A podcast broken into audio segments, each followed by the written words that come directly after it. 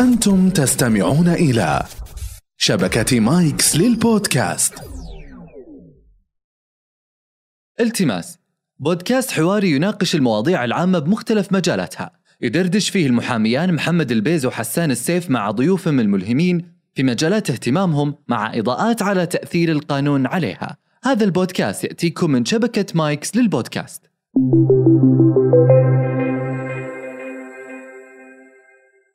الناس اللي قالوا العلاقات هي 80% وألغت أهمية السيرة الذاتية، هذا غير صحيح. كلهم يسألون سؤال واحد، ما ينظر سيده عنده خبرة ولا ما عنده. وهذا من الظلم للطلاب حديثي التخرج. حنا عندنا خطأ ثقافي أننا ما نتوظف إلا إذا تخرجنا. كثير من دول العالم يتوظفون يشتغل الناس أثناء الثانوي أثناء الجامعة، في 18 يبدأ يشتغل السن القانوني. اكتساب مهارة وخبرة أكثر بكثير وأهم من ماستر ودكتوراه. فأنا ودي أسمع أنت أكاديمي طبعا، يعني أكاديمي أزور القطاع الخاص، ماني بعيد، مو أنت بعيد، يعني يمكنك جمعت الثنتين يعني إلى حد ما حاول. فبالتالي ودي تقول لي رأي في رأيك في هالجزئية في سوق العمل. هل حنا نحتاج دكاترة في سوق العمل؟ لا.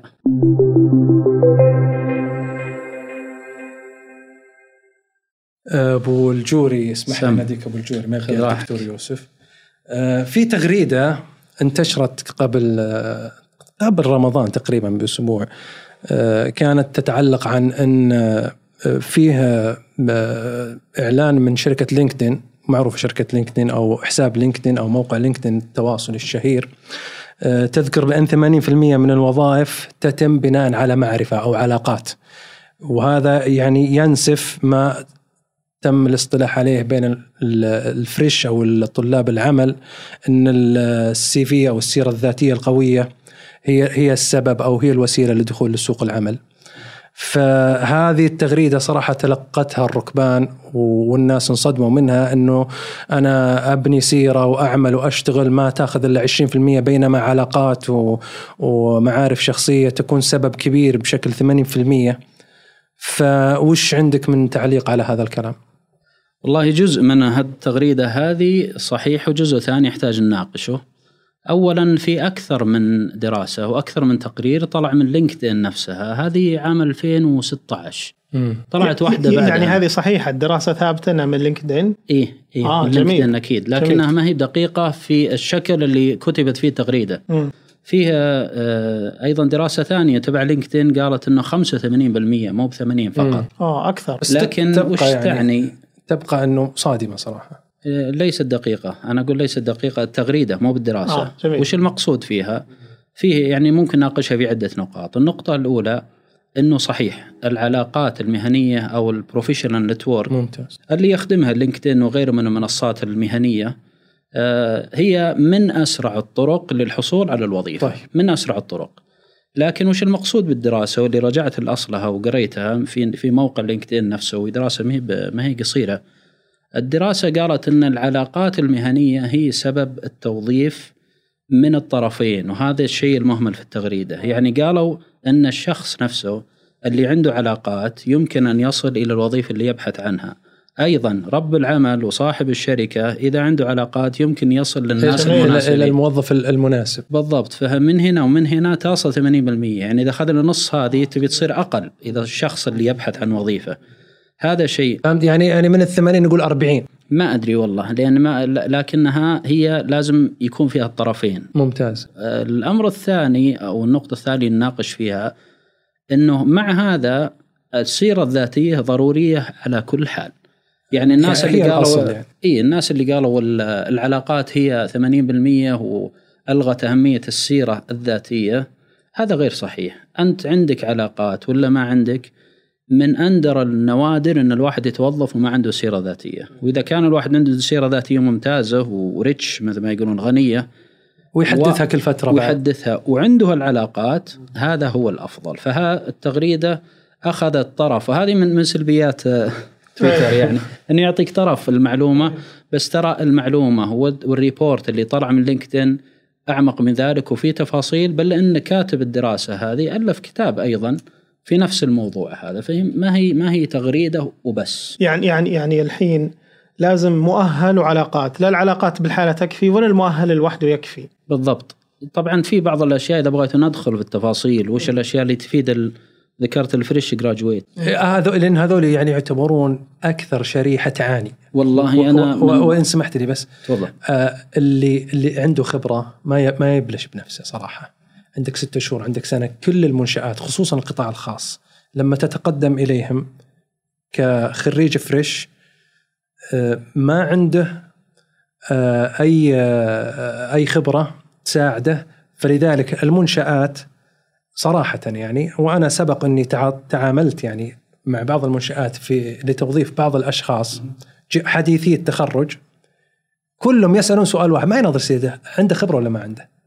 وهذا من الظلم للطلاب حديثي التخرج، وكثير من المنظمات وكثير من المنشآت يظلمون الخريجين الجدد، لأنه يعني بطريقة أو بآخر ما يرغب يوظف شخص ما عنده خبرة. ما هو السبب لأن ما عنده خبرة؟ يمكن السبب لأنه ما يرغب يوظف أصلا. أصلا في كثير من المنظمات تبحث عن الخريج الجديد حتى يعني يدربونه حسب ما يحتاجون، ثم يضعونه في المكان اللي يرون أنه مناسب. فقضية أنه كل المنظمات تطلب خبرة هذا غير دقيق. مرة ثانية أضيف بس أنه ودي أن الشباب والبنات الله يسعدهم ويوفقهم، وإحنا في ليلة من ليالي رمضان، ودي أنهم يقطعون الطريق على الشخص اللي يمانع من توظيفهم لأسباب واهية، وأنا ألخصها في 4 نقاط. إذا تبغى تتوظف وتكون قوي وتكون نسخة غير مكررة في السوق، احرص على درجة علمية بكالوريوس مثلا، احرص على الخبرة. طبعا السؤال اللي تبادر الآن، منين أجيب خبرة وأنا توي متخرج؟ أقول لهم معليش ارجع شوي، حنا عندنا خطأ ثقافي أننا ما نتوظف إلا إذا تخرجنا. كثير من دول العالم يتوظفون يشتغل أثناء الثانوي وأثناء الجامعة، في 18 يبدأ يشتغل السن القانوني. بل أني أذكر أنا لما كنت أدرس في استراليا كان عندهم في الثانوي مسارين، المسار الأول ثاني ثانوي تخلصها تروح لسوق العمل، تبي تروح للجامعة لازم تخلص ثالث ثانوي. فكثير منهم الأكثر يخلص ثاني ثانوي ويروح سوق العمل، فيبدأ الواحد يعمل هناك عمره 17 سنة. حنا الغالب ما نعمل لعمرنا 22 سنة. أي بعد 22 توم تخرج من الجامعة. يعني ودي نعيد النظر، حتى نبني خبرة ونتخرج بشهادة وخبرة.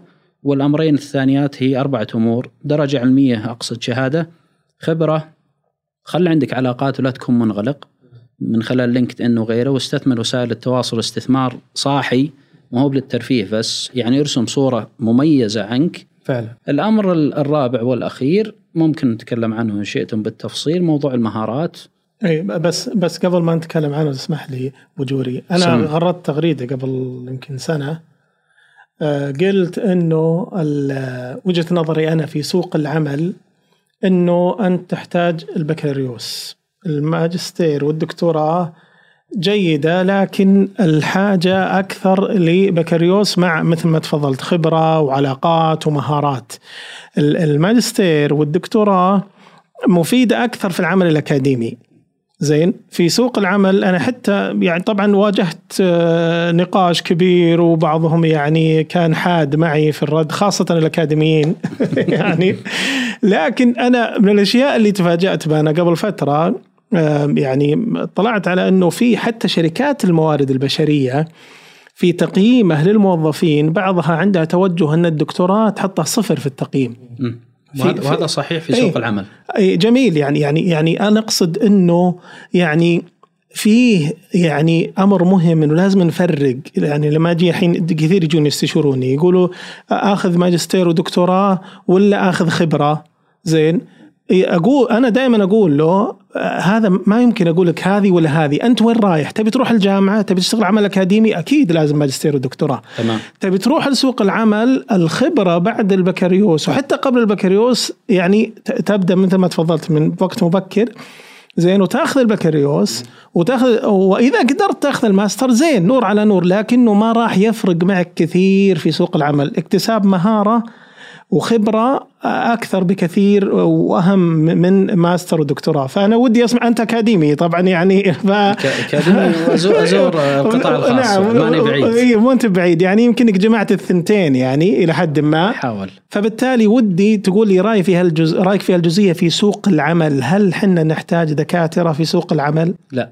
جميل، وش اللي نحتاج في سوق العمل كحد معين من التأهيل الجامعي؟ نحتاج ولد وبنت يتخرجون من الجامعة صاحين، فاهمين تخصصاتهم، ممتاز، عارفين سوق العمل، ما هو يطلع من أسوار الجامعة يدخل في عالم ما يعرف فيه شيء أبد. جميل، هذا من أكبر المشاكل اللي تواجه يعني الشباب. يعني ما نبي واحد من الجامعة للبيت، من البيت للجامعة، من الجامعة للبيت، حافظ مش فاهم. أيوة.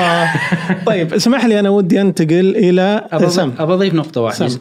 أنا أدرس في كلية الاقتصاد والعلوم الإدارية في جامعة الإمام، عندنا 15000 طالب وطالبة ما شاء الله، وأتكلم معهم كثير ويحسنون الظن ويسألون، فيسألوني سؤال متكرر بشكل مستمر. يعني يقولون، خصوصا اللي على أبواب تخرج، يقول عندي 3 أشياء، عندي ماجستير وعندي زواج وعندي وظيفة، وبعضهم يزيد بعثة. فأي هذا ولي؟ فأنا أقول له رقم واحد ولا أتردد، وهذا رأيي، الوظيفة ثم الوظيفة ثم الوظيفة. جميل. قضية الزواج هذا أمر خاص، ما أعرف ظروفك وأقول لك تزوج أو ما تزوج، لكن عندنا حديث النبي عليه الصلاة والسلام فوق الجميع. بس دكتور أبو الجوري هو يسألك عن الزواج الأول ولا الثاني ولا أي زواج؟ بس بالضبط. والله أكيد الأول. أبو الجوري ميزة الزواج إنه قرارك أنت في أي لحظة، لكن الوظيفة فرصة قد تحصل قد ما تحصل وقد تتأخر. بالضبط. الماجستير أنا أشوفه حاجة فوق البيعة، بعدين يمكن جميل. تأخذ الماجستير بعد 5 سنين، لكن الآن الوظيفة. البعثة شيء ليس له أولوية. فعندك 4 أشياء، الأولى منها والأهم واللي يفوت فرصة تفوت الوظيفة. واحدة من البنات سألتني مرة عندنا في الجامعة، قالت أنا تخصصي محاسبة، وفي عندي يعني هوس في المحاسبة، أموت في المحاسبة وأهواها وأبغى أتوظف فيها وأقضي باقي عمري فيها، لكن تقول حصلت لي وظيفة الآن في تخصص ثاني غير المحاسبة. قلت حصلت لك أي شيء أو في أمل أنك تتوظفين في المحاسبة؟ قالت لا، جاني تخصص ثاني. فقلت لها روحي هناك، لأن الوظيفة أولوية وتفوت كل شيء غير الوظيفة. من الأمور الثلاث هذه إن شاء الله يأتي لاحقا باستثناء. حتى تقدر تعدل، ممكن تعدل في توجه يا دكتور، اسمح لي المقاطعة بس الفكرة عشان ما تروح. الدبل ميجر ايش رايك فيه؟ اللي يدري ياخذ هندسة مثلا ومحاسبة مثلا، قانون وترجمة مثلا، موارد بشرية ومثلا طب مثلا. والله هذه نور على نور، لكني اركز على بالنسبة قضية. لسوق العمل هل هي افضل من الماستر؟ بالتأكيد. سوق العمل دائما يفضلون بكالوريوس، لأن يعتبرون ماستر في بعض الأحيان أوفر كواليفايد. جميل. يعني هذا أنت مؤهل أكثر من اللازم، ما نحتاجك وبنعطيك راتب أكثر وحنا ما نقدر، والدكتورة من باب أولى يعني. وخلنا على البكالوريوس. يعني 2 بكالوريوس أفضل من بكالوريوس وماستر في نفس التخصص. 2 بكالوريوس بس طبعا ما يدرس 4 ثم 4، ياخذها دبل ميجر في نفس الوقت، أو يزيد فصل دراسي مثلا. جميل. وياخذها. أنا أكد على قضية أن الواحد يستمر في موضوع البكالوريوس ولا يكون الهوس. هذا شيء مهم والله، أنا ودي أوصله للجميع. أرجو أن لا يكون هوس الشباب وتحديدا البنات، لو زعلوا مني ما عندهم مشكلة. يحبون البنات أنهم يدرسون، يحبون أنهم يتعلمون، يحبون أنهم يقرون. واحدة من البنات تستشيرني واحدة من الطالبات، تقول أنا خلصت بكالوريوس في إدارة الموارد البشرية، تقدر تقترح لي يا دكتور دورات تقوي مهاراتي في الموارد البشرية؟ خلاص 4 سنوات كافية الآن، استمري في الدورات، لكن قللي يعني كل 2 ل 3 شهور دورة، لكن غيري حياتك الآن من التعليم إلى العمل، ولو تكوني متطوعة، ولو بارت تايم، ولو حتى يعني العمل يكسب خبرة وعلم. جدا جدا جميل. أنا ودي أنتقل للموارد البشرية كعمل زين، وهذا يمكن يتقاطع مع القانون شوي. أنا شفت في حالات كثيرة شركات ما عنده إدارة قانونية، مدير الموارد البشرية هو يتولى المهام القانونية، ويترافع بالمحاكم العمالية، وحتى غير المحاكم العمالية يترافع بالمحاكم التجارية، بالمحاكم العامة، يعني شايلين شغل الإدارة القانونية. يعني بعض رجال الأعمال والرؤساء التنفيذيين أحيانا عنده فلسفة إنه اقتصاد، ليش أحط مدير إدارة قانونية وأحط محامين وذا؟ مدير بشرية يعني ما شاء الله رجل عن 5 رجال أو عن 1000 رجال بعضهم مثلك أبو الجوري، يعطيها المهام هذه، يوفر راتب الإدارة القانونية على يعني. وفي حالات بعد خلينا نصير منصفين، أحيانا الإدارة القانونية يعطونهم مهام موارد بشرية، يعني هذا موجود فعليا صراحة. طيب أنا حقيقة يعني أشوف في تقاطع بيننا وبينكم، وش رأيك في هالتقاطع؟ وهل تشعر أنه ممكن حين نوجد حد فاصل بين الإدارة القانونية وإدارة الموارد البشرية؟ ما يستغني أصحاب التخصص هذا عن هذا أبدا. أنتم طبعا محامين وكلكم هاجمين علي، فخفوا علي شوي. أنا ما هاجمت. موضوع من نقاط الضعف الواضحة عند بعض المختصين في الموارد البشرية الجهل بالأنظمة. يعني الأنظمة سواء في وزارة العمل، نظام العمل في القطاع الخاص، أو في اللائحة هذه اللي نتكلم عنها في الحكومة والخدمة المدنية، هذه جزء رئيس من الموارد البشرية. احنا في الجامعة ندرس أنظمة في مسار الموارد البشرية، فهو من اللي يدرسها قانونيا. ما تدرسونها أنتم؟ لا ما ندرسها، لأننا غير مختصين. ممتاز. لكنها إجمالا هي جزء رئيس من الموارد البشرية. ممتاز. ولا يستغني أي واحد مختص في الموارد البشرية، خصوصا اللي يطلع فوق يعني في الوظائف العليا في الموارد البشرية، إذا كان لا يعرف الأنظمة اللي يجب أن يشتغل عليها في القطاع الخاص أو الحكومة، سيكون عنده أخطاء كثيرة وسيمر بإحراجات، وقد يعني يخطي بأخطاء كبيرة تخسر الشركة مبالغ كبيرة. بس الحين المدراء الموارد البشرية يترافعون يا أبو الجوري، يترافعون في المحاكم. ما أشوف في مانع إذا كان فاهم نظام العمل إذا في الشركات، أو فاهم اللائحة والأنظمة ذات العلاقة المدنية، فاهم النظام. بس أنت تتكلم الحين عن صياغة لوائح دعوة، صياغة مذكرات جوابية، دفوع شكلية، طعن في الشهود. يعني أنتم الموارد البشرية هذا مو ملعبكم يعني. حتى أكون منصف أيضا، الموارد البشرية تراها يعني مثل ما يقولون أمبريلا، يعني مظلة كبيرة. جميل. غالب اللي يشتغلون في الموارد البشرية تلقاه قوي في موضوع أو موضوعين أو 3 موضوعات داخل الموارد البشرية. ممتاز. إما في التوظيف ولا في الاختيار ولا في التدريب ولا في غيره. فتحت المظلة هذه في شيء اسمه أنظمة، هي ما قانون أو تنظيما ما هي تبع الموارد البشرية. جميل. لكن ما أشوف مانع أنا والله، يعني معليش نبي ناخذ منكم، لا تزعلون. لا مو بنزعل، بس أقصد إنه هذه مهارة، يعني كتابة لوائح دعوة، كتابة مذكرات جوابية، هذه مهارة، بس إنها ما هي صعبة على المختص في الموارد البشرية، يحتاج إنه يتدرب عليها، ولن يأخذ وقت طويل للتدرب عليها. يعني أنت الحين هل تنصح أنت الحين مدراء الموارد البشرية إنه يأخذ دورات؟ نعم. في صياغة اللوائح ومذكرات الجوابية إذا كان سيمارسها في وظيفته. أي. إذا كان. طيب ليش ما تحطون محامي عندكم وتولونه المهام هذه، وشو تدخلون يعني في هالجانب يعني؟ والله على حسب الشركة. أن من النقاط المهمة اللي في الموارد البشرية نسيت أقولها، أن ممارسات الموارد البشرية عندنا الآن في طريقها للنضوج. جميل. إيش معنى هذا؟ أنها ما نضجت 100%. ممتاز. ولا صارت واحدة في كل الشركات. طبعا تلقى شركة كبيرة عندها ممارسات موارد بشرية ممتازة، اللي يسمونها الشركات الناضجة المتشور، أنا يعني أشك في المصطلح هذا. جميل. تبي تلقى شركة ثانية عندها ممارسات أيضا في الموارد البشرية، فبعضهم اللي غطوا الفراغات وماشيين بثقة حاطين محامي في إدارة الموارد البشرية. طيب بالضبط. لو قلبنا السالفة، إذا أنا مدير إدارة قانونية وأسندوا لي مهام الموارد البشرية، وش التحدي اللي بيواجهني إذا صرت بقوم بمهامك؟ وش تتوقع في الموارد البشرية؟ أي. كثير يعني. وش أبرزها؟ كثير يعني. بعض الشباب وبعض البنات يمر عليه 2-3 سنوات ما أتقن الأساسيات. في الغالب لكل شركة ممارسات محددة في الموارد البشرية. جميل. يعني بعضها أوبريشنز مثلا، اللي يسمونه الكوردينيتر، HR كوردينيتر، هذا منسق. ياخذ الCVs ثم يفرزها، ثم بناء على الطلبات اللي قال له المدير يستبعد بعضها يكلمهم، ثم يجون يسوون الانترفيو وغيره، واللي يقول له المدير ينفذ. يعني هو ليس في الغالب ليس صاحب قرار، هو منفذ. يعني أعمال كوردينيشن، يعني أعمال ما ودي أقول سكرتارية، لكن مساعد إداري. إذا طلع شوي بدأ أن يعني في مساحة اتخاذ القرار. هنا تجيك التحديات اللي ما تعد ولا تحصى، وهي كثيرة في الموارد البشرية كثيرة. يعني الجانب النظري في الموارد البشرية استطيع أقول 20%، الجانب العملي 80%، والموارد البشرية ممارساتها مستمرة. يعني يجيك وقت تقول أنا والله ممتاز الآن والاكسبيرينس ممتاز ما عندي أي شيء، بكرة تجيك حالة، خصوصا إذا كنت في شركات كبيرة تجيك حالة جديدة أول مرة تمر عليك وأنت خبرك في الموارد البشرية 10 سنوات. فهي هذه من التحديات. من التحديات أرجع وأقول على موضوع الأنظمة.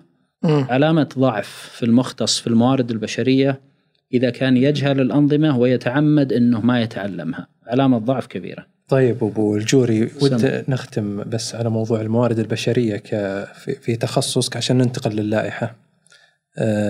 كيف تشوف أنت الحين الطلاب اللي خريجي الثانوي وبيدخل الجامعة، هل يعني شايف في إقبال على دراسة الموارد البشرية بشكل خاص، في مبالغة، أو تنصح مثلا بالتريث أو التفكير أو في مبالغة في مبالغة في الإقبال على دراسة الموارد البشرية؟ الدكتور يسطر يمكن يقولون أنت الحين متخصص ما تبين أن أدخل مجالك، الله يقويهم، تبي تستحوذ على السوق، الله يقويهم. لكن أنا بناء على اللي أشوف الكلية عندنا والكليات الثانية اللي أعرفها وزرتها، مثل جامعة الملك سعود ومثل جامعة سلطان في الخرج ومثل جامعة طيبة في المدينة، هذه كلها زرتها وصار في برامج مشتركة بيننا وبينهم. فيه إقبال مبالغ فيه على دراسة أكثر من حاجة السوق. ما أستطيع أقيس حاجة السوق، لكنه يعني على حساب التخصصات الثانية أقدر أقول. خلينا في المستوى هذا. طيب يعني لو كنت أنا أعطيك مثال في جامعة الإمام وفي جامعة الملك فهد البترول، ما في إقبال كبير على تخصص التسويق، مع أنه من أفضل التخصصات وفي جانب إبداع كبير. الحاجة أكثر له من الموارد البشرية في السوق كلها، السوق كله يحتاج هذا ويحتاج هذا. طبعا وش الانطباع الموجود عند الشباب؟ أنه ما ودي يدخل تسويق، أنه ما ودي أصير رجل مبيعات بالسيلز. أي. تسويق عالم ثاني غير البيع. يعني كان يسمسار يعني حصر التسويق فقط في أني رجل مبيعات. بالضبط، لكن هو التسويق عالم مليء جدا بالإبداع ومتجدد، ورواتب الشباب في التسويق تصل 60-70 ألف. ما شاء الله. هذا التسويق حنا ودنا نخصص له أصلاً حلقة، ما ودنا نحرقها يعني. بالضبط، خليها في حلقاتها. لكن شوف الإقبال الآن في الموارد البشرية وفي التسويق، تلقى في شعبة التسويق الطلاب 7-10، الموارد البشرية اللي أنا أدرسهم يصل 48 طالب في الشغل. الله. وكلهم من إدارة الأعمال. طب وش السبب يا أبو الجوري اللي خليهم يبون موارد بشرية؟ طبعاً التوجه العام والموارد البشرية ما يزال لها مستقبل ممتاز. في ضخ إعلامي إلى حد ما في وسائل التواصل الاجتماعي أن الموارد البشرية هي أفضل الطرق للحصول على مستقبل كويس. يعني عندك توجه الدولة، هذا شيء يعني الحمد لله شيء رائع جدا، أنه سعودت طبعا إدارات الموارد البشرية في القطاع الخاص تطويرها، ترتيب الموارد البشرية أستطيع أقول ترتيبها وتنظيمها في القطاع الحكومي، وهذه اللائحة نموذج.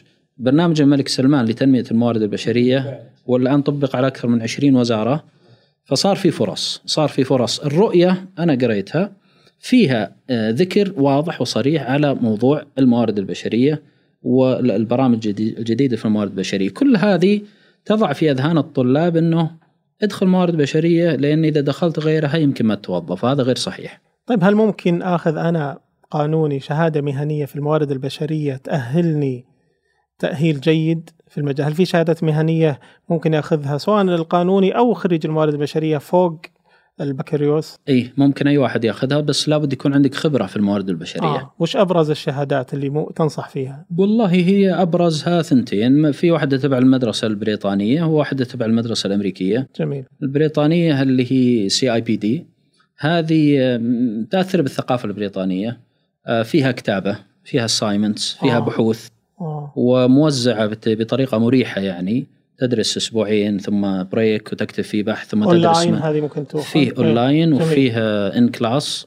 أنا أفضل إن كلاس، وإن كانت أونلاين أرخص بكثير وأسهل. والسي بي دي هي 3 مراحل بشكل عام، المستوى 3 و5 و7. من أخطاء بعض الشباب اللي يتخرجون بكالوريوس موارد بشرية يروح مستوى ثالث، مستوى الثالث يدرسونه ABC HR يعني من الغلط، خلوا ياخذ الخامس أفضل. طبعا الثاني المنهجية الأمريكية اللي هي شرم Society for Human Resource Management، هذه أقسى شوي لأن فيها اختبارات وفيها رسوب وفيها مستويين تقريبا.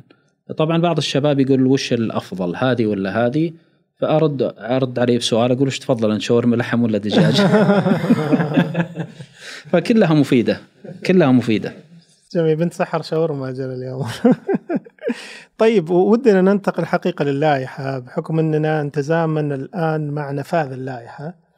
زين، الحقيقة اللائحة أنا أشوف لائحة تنفيذية للموارد البشرية في الخدمة المدنية فيها يعني مزايا كثيرة، لكن أنا لي كمحامي حقيقة دائما إذا جتني استشارة في الجوانب الوظيفية متعلقة بالخدمة المدنية أواجه مشكلة كبيرة، وهي تشعب وتشتت اللوائح. أنا أشوف أنه من أعظم حسنات اللائحة الجديدة أنها دمجت 23 لائحة نص عليها قرار الوزير في لائحة واحدة، يعني هذا حتى ريح القاضي اللي ينظر القضية، ريحكم أنتم مدراء الموارد البشرية في كيف أنت تدرس، كيف تقدم استشارة. يعني الحقيقة اللائحة جت فيها أفكار عديدة. ودي قبل ما أدخل في تفاصيل معينة في اللائحة أنه بتحدثنا وش رؤيتك عن هاللائحة بشكل عام. والله أنا أشوف اللائحة هذه نعمة كبيرة بكل صراحة، يعني خطوة في الاتجاه الصحيح وجت في وقتها وعمل عليها على قدم وساق، تشكر عليه وزارة الخدمة المدنية بكل صراحة.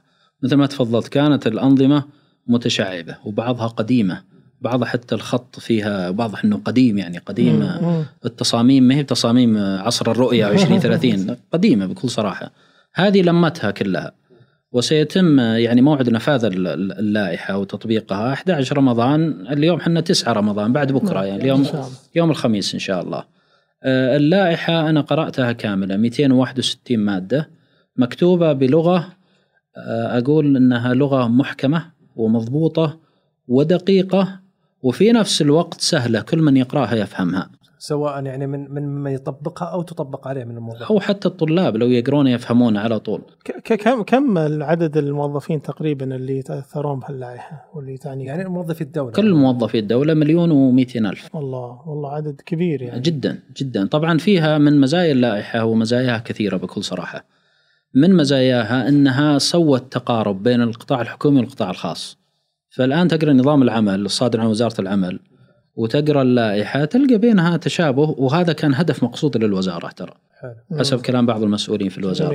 جميل. من المزايا حتى ما يشعر يعني بعض أحد الفريقين بفضل للآخر عليها، خاصة أنه في موظفين الحين في الجهات الحكومية على نظام العمل، فيعني زملاء تلقاهم في مكتب واحد، هذا نظام العمل وهذا نظام الخدمة المدنية. بالضبط، أنا زرت بعض الجهات الحكومية لقيت في نفس الجهة الحكومية موظفين منقسمين لقسمين، هذا خاضع للخدمة المدنية وهذا خاضع في نفس الجهة الحكومية، فالآن ما في تباين كبير بينهم. جميل. لأن في تقارب. مزاياها طبعا لو نتكلم عنها يمكن نطول، لكن من مزاياها بكل صراحة قضية المرونة وفك المركزية السابق. كان يعني إعلان الوظائف مثلا سابقا عن طريق جدارة، ولا يزال جدارة ترى، جدارة بعض الناس يسأل عن جدارة بالسين. أي لا، خلنا نسبق السؤال يعني. موضوع الجدارة، جدارة منصة جدارة هي مثل البنك، عفوا مثل حسابك في البنك. جميل. تفتح حساب تحط فيه فلوس، هذه الوظائف اللي تقدم عليها كل ما فتح باب توظيف فلازم يصير عندك اكاونت هناك في جدارة وتقدم عن طريقه في كل إعلان تعلنه الوزارات. لكن وش اللي كان سابقا؟ كانت وزارة الخدمة المدنية تحط مثلا موعدين، على سبيل المثال موعدين في السنة لإعلان الوظائف، الناس ينتظرون والوزارات تنتظر، وكل محتاج، هذا محتاج يتوظف والوزارة تبي موظفين. صايرة وزارة الخدمة المدنية وسيط ومركزي، حلت عن طريق اللائحة. الآن أعطيت كثير من الصلاحيات للوزارة، صارت الوزارة تعلن عن التوظيف لكن عن طريق جدارة. طبعا جدارة لم تلغى، موجودة، فإذا أنت تبي تقدم على وظيفة كباحث عن وظيفة، أعلنت وزارة الصحة عن وظائف، تروح تقدم عن طريق جدارة ولا تنتظر إعلان وزارة الخدمة المدنية، لأن الخدمة المدنية لن تعلن.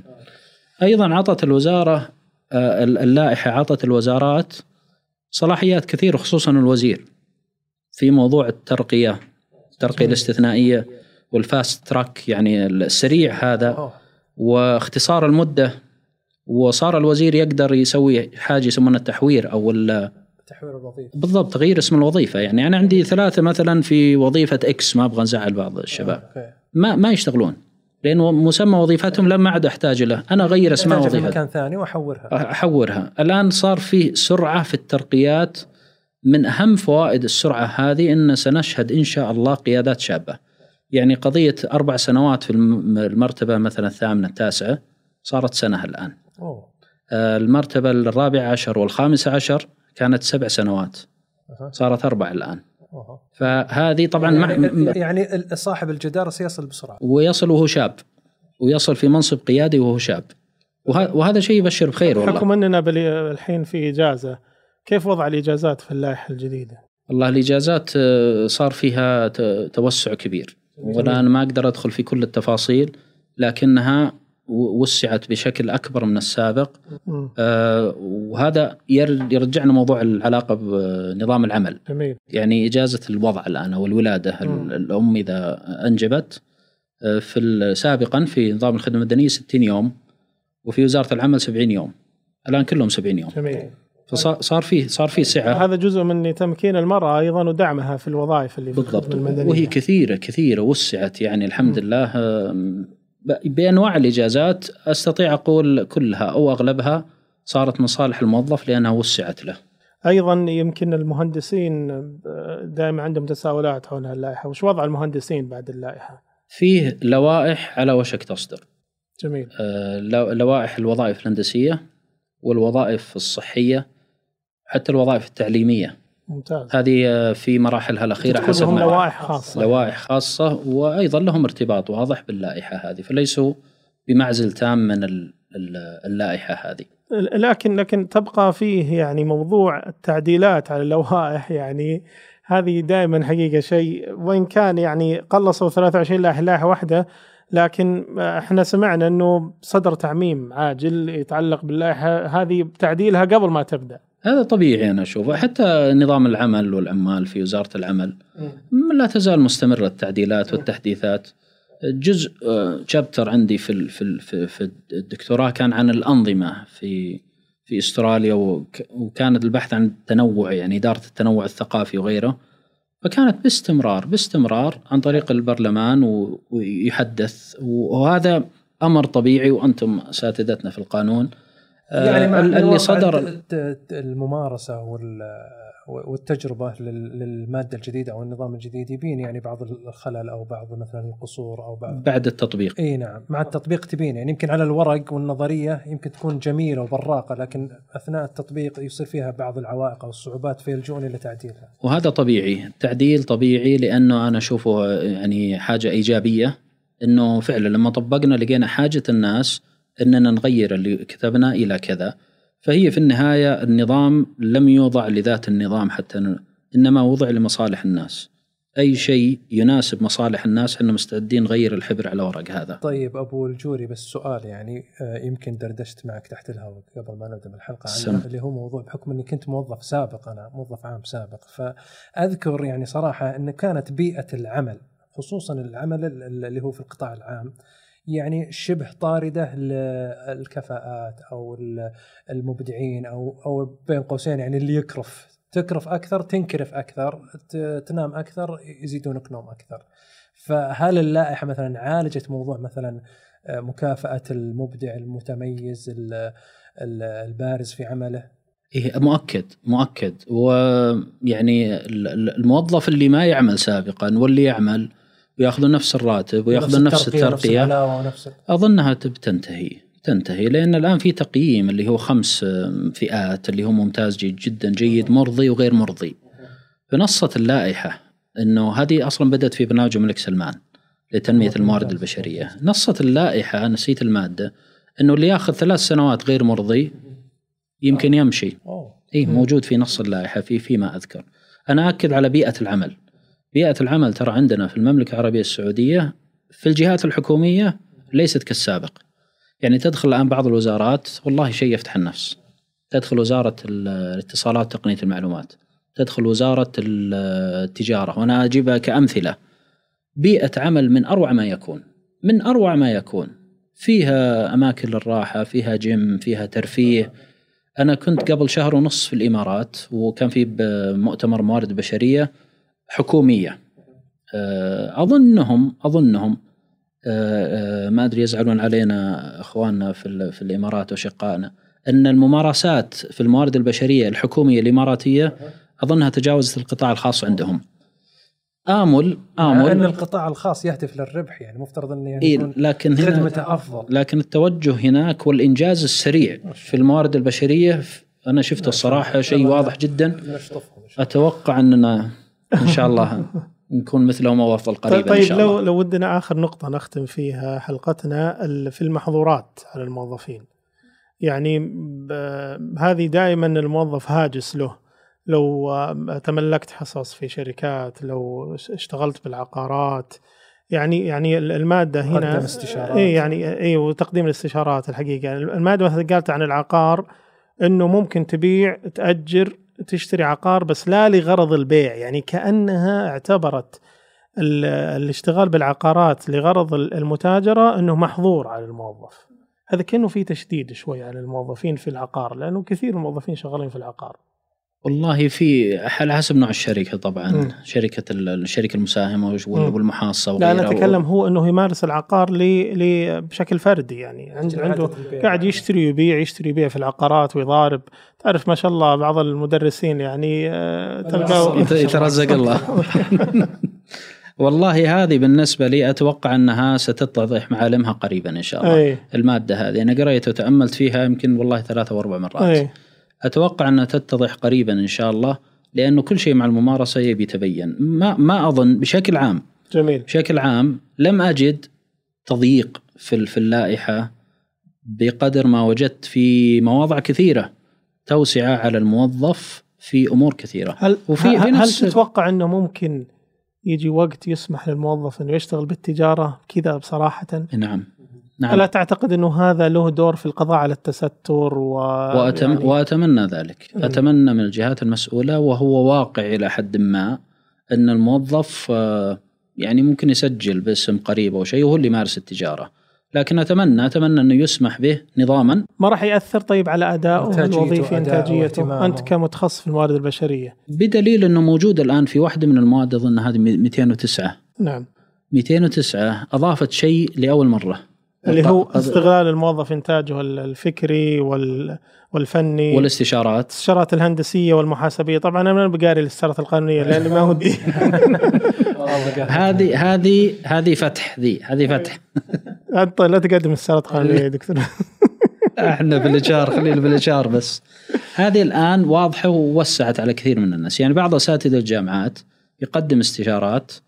اللائحة هذه أو المادة هذه من الفقرة هذه من مادة 209 قالت ما في مانع، ولا يعتبر من ممارسة التجارة المحظور على الموظف. يعني تبيع أنت استشارك وإنتاجك الفكري، لا يعتبر تجارة، ولك الحق بالنظام حتى لو كنت موظف حكومي. دكتور يوسف أسعدتنا في هاللقاء، شكرا جزيلا لك. الله يعافيك. احنا والله يعني مجهزين بعض الأمور، لكن الوقت أظن ما أسعفنا، لكن الوقت معك يطير. إن شاء الله نلتقي في مناسبة ثانية. أنا والله أشكركم في الليلة الرمضانية الجميلة هذه، جزاكم الله خير. كلام عفوي ورائع جدا، فاتحة خير علينا أنت. الله يسلمك، حياك الله يا مرحبا.